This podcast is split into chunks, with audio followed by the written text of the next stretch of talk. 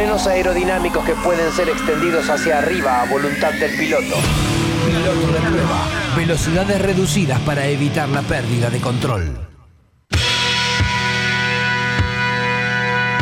Todo es una gran cadena eh, con eslabones que se van entrelazando en una situación social compleja, complicada en, la República Argentina, en la ciudad de La Plata, donde hay sectores que la tienen más complicadas que otros. Hablábamos recién de, esta, de estas brigadas eh, que se están pensando armar en contra de la venta callejera, eh, venta callejera que es una reacción de mucha gente para poder sobrevivir.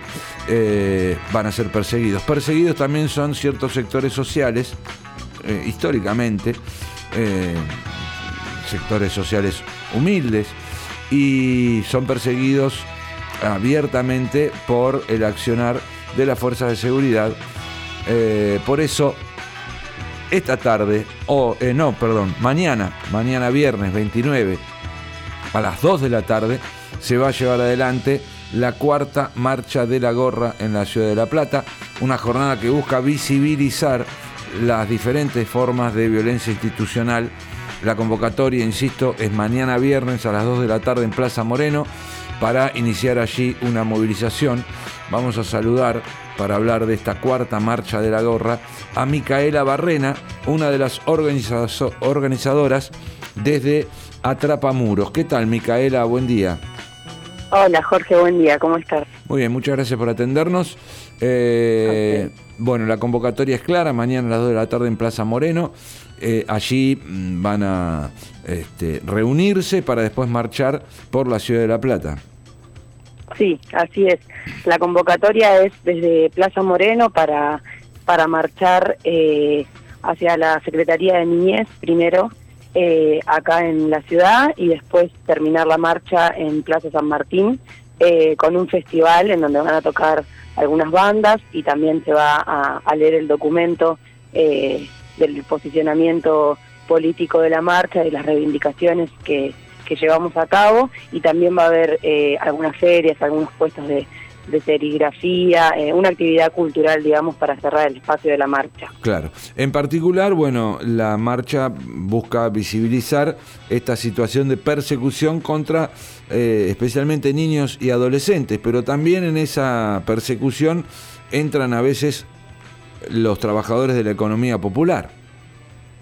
Sí, así es. La marcha en realidad, la marcha de la gorra surge en Córdoba en el 2007 eh, a través de la, imposición, la implementación de un código de faltas eh, que rigió en las ciudades de ese momento, que señala algunas persecuciones específicas eh, para determinados sectores de la población. Lo que, lo que surge a partir de, ese, de esa implementación es que ya los pibes y las pibas de, de los barrios populares tienen dificultades de ingresar, digamos, de habitar el derecho a la ciudad, como decimos nosotros, digamos, eh, ya se le empiezan a, recortar la posibilidad de transitar, eh, sobre todo en la zona céntrica de las ciudades, de manera libre, eh, a través de la persecución policial por figuras como el merodeo o figuras como determinada ocupación del espacio público que no está permitido. Claro. lo que nosotros pensamos de todas maneras es que más allá de la violencia policial que se que se denuncia específicamente y la violencia institucional,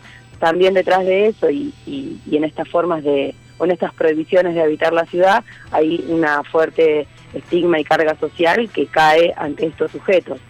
Eh, en particular en La Plata, la marcha se hace desde el año 2015, por eso esta es la cuarta edición, eh, y como la idea es que cada una de las marchas a nivel nacional tenga un profundo matriz local en la coyuntura de las ciudades, sí en esta ciudad se da una, una una especial importancia también a la persecución de los trabajadores de la economía popular, que es lo que vos decías recién, eh, a los manteros y las manteras eh, específicamente que ocupan el centro, que trabajan en el centro de nuestra ciudad, que con la gestión de Garro vienen siendo específicamente perseguidos, maltratados y, dejados en sus derechos. Claro, son todos sectores de alguna manera marginales, ¿no? Que eh, los, los pibes bueno, este, por su aspecto, muchas veces por su origen, eh, son perseguidos y los trabajadores de la economía popular por tratar de sobrevivir con lo que tienen a mano, aquellos que recogen cartón o, residuos que puedan ser reciclados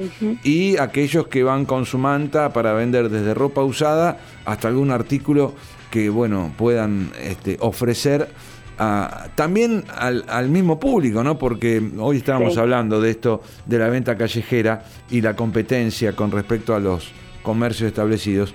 Y lo que se ofrece en la calle eh, es también para gente que, no llega a fin de mes, ¿no? Y que tiene que comprar esos artículos este, a muy bajo costo.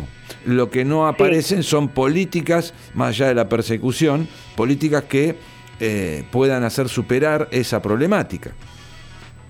Sí, exactamente. Eh, y justamente por esta persecución y estos estigmas es que la marcha de la gorra no solamente es, eh, digamos, no tiene un carácter eh, denuncista solamente a, las distintas persecuciones, sino que se plantea como una reivindicación, como un día en donde estos pibes, pibas y trabajadores y trabajadoras de la economía popular, los sectores más postergados, puedan ingresar a la ciudad, habitarla y transitarla de una manera reivindicativa que pueda ser un día donde se, visibilice eh, esta problemática.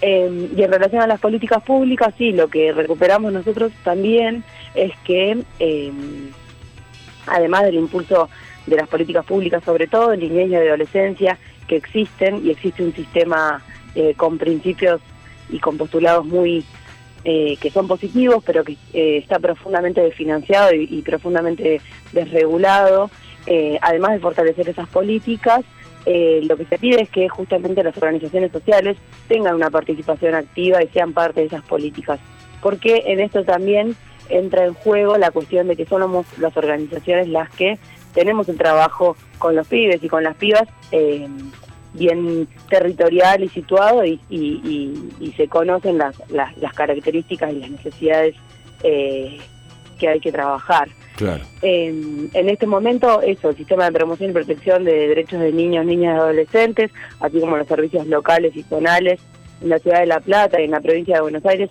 están en una profunda crisis de financiamiento, de falta de recursos, de falta de personal. Digo, también los derechos de los trabajadores y las trabajadoras que allí están son profundamente vulnerados en un contexto en el que los derechos de los pibes eh, son mucho más vulnerados que antes. Entonces los servicios no dan abasto, no dan abasto territorialmente, eh, bueno, y hay que, hay que incidir en eso.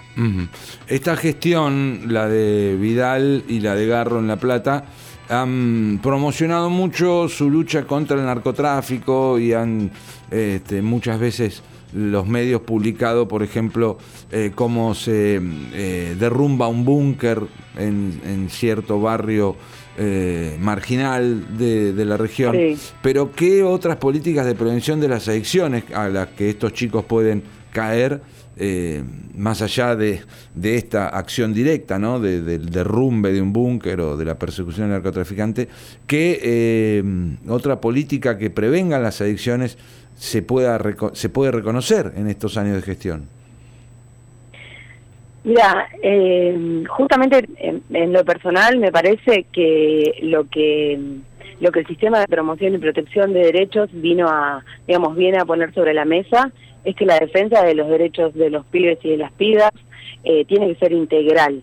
Eh, justamente no es una cuestión de solucionar problemáticas puntuales o solamente eh, atacar alguna de esas variables, eh, los eslabones más fuertes además, sino que justamente se trata de abordar integralmente los derechos, porque dependen uno de otro. Digo, el derecho, así como hablamos de adicciones, también hablamos del derecho a la educación, eh, del derecho a la familia, del interés superior de los niños y de las niñas a tener una vida digna.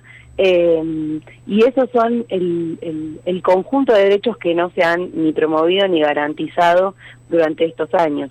Entonces entendemos que atacar eh, a un búnker o atacar eh, determinada determinado lugar eh, no va no garantiza ninguno de los de los otros derechos que se están digo la política pública en materia educativa la política pública en materia de salud y en materia de derechos de niñez en general fue, fue vaciada eh, y si los pibes y las pibas no están contenidos en esos espacios, eh, en una casa donde los padres o las madres tengan derecho al trabajo, etcétera, eh, no se no se garantizan el resto el resto de los derechos.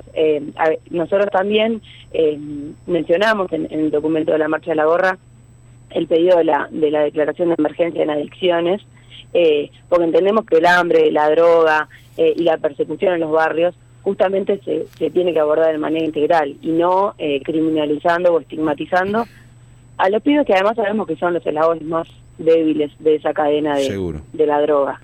Seguro. Bueno, Micaela, repetimos la convocatoria, es para mañana viernes a las 2 de la tarde en Plaza Moreno, de allí van a pasar este, por entonces la Dirección de Niñez y Adolescencia y terminan en Plaza San Martín frente a Gobernación con un festival que incluye música eh, y otras actividades. La lectura del documento, entre ellas.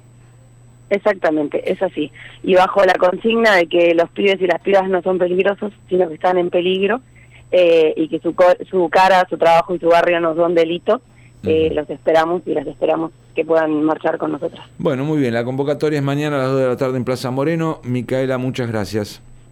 Bueno, muchas gracias Jorge. Un saludo. Un saludo. Micaela Barrena de Atrapamuros, Organización Popular en Cárceles. A esta cuarta marcha de la gorra adhieren la Asociación Miguel Bru, la Campaña Nacional contra la Violencia Institucional, las organizaciones sindicales de la Universidad de La Plata como ADULP, ATULP y la FULP.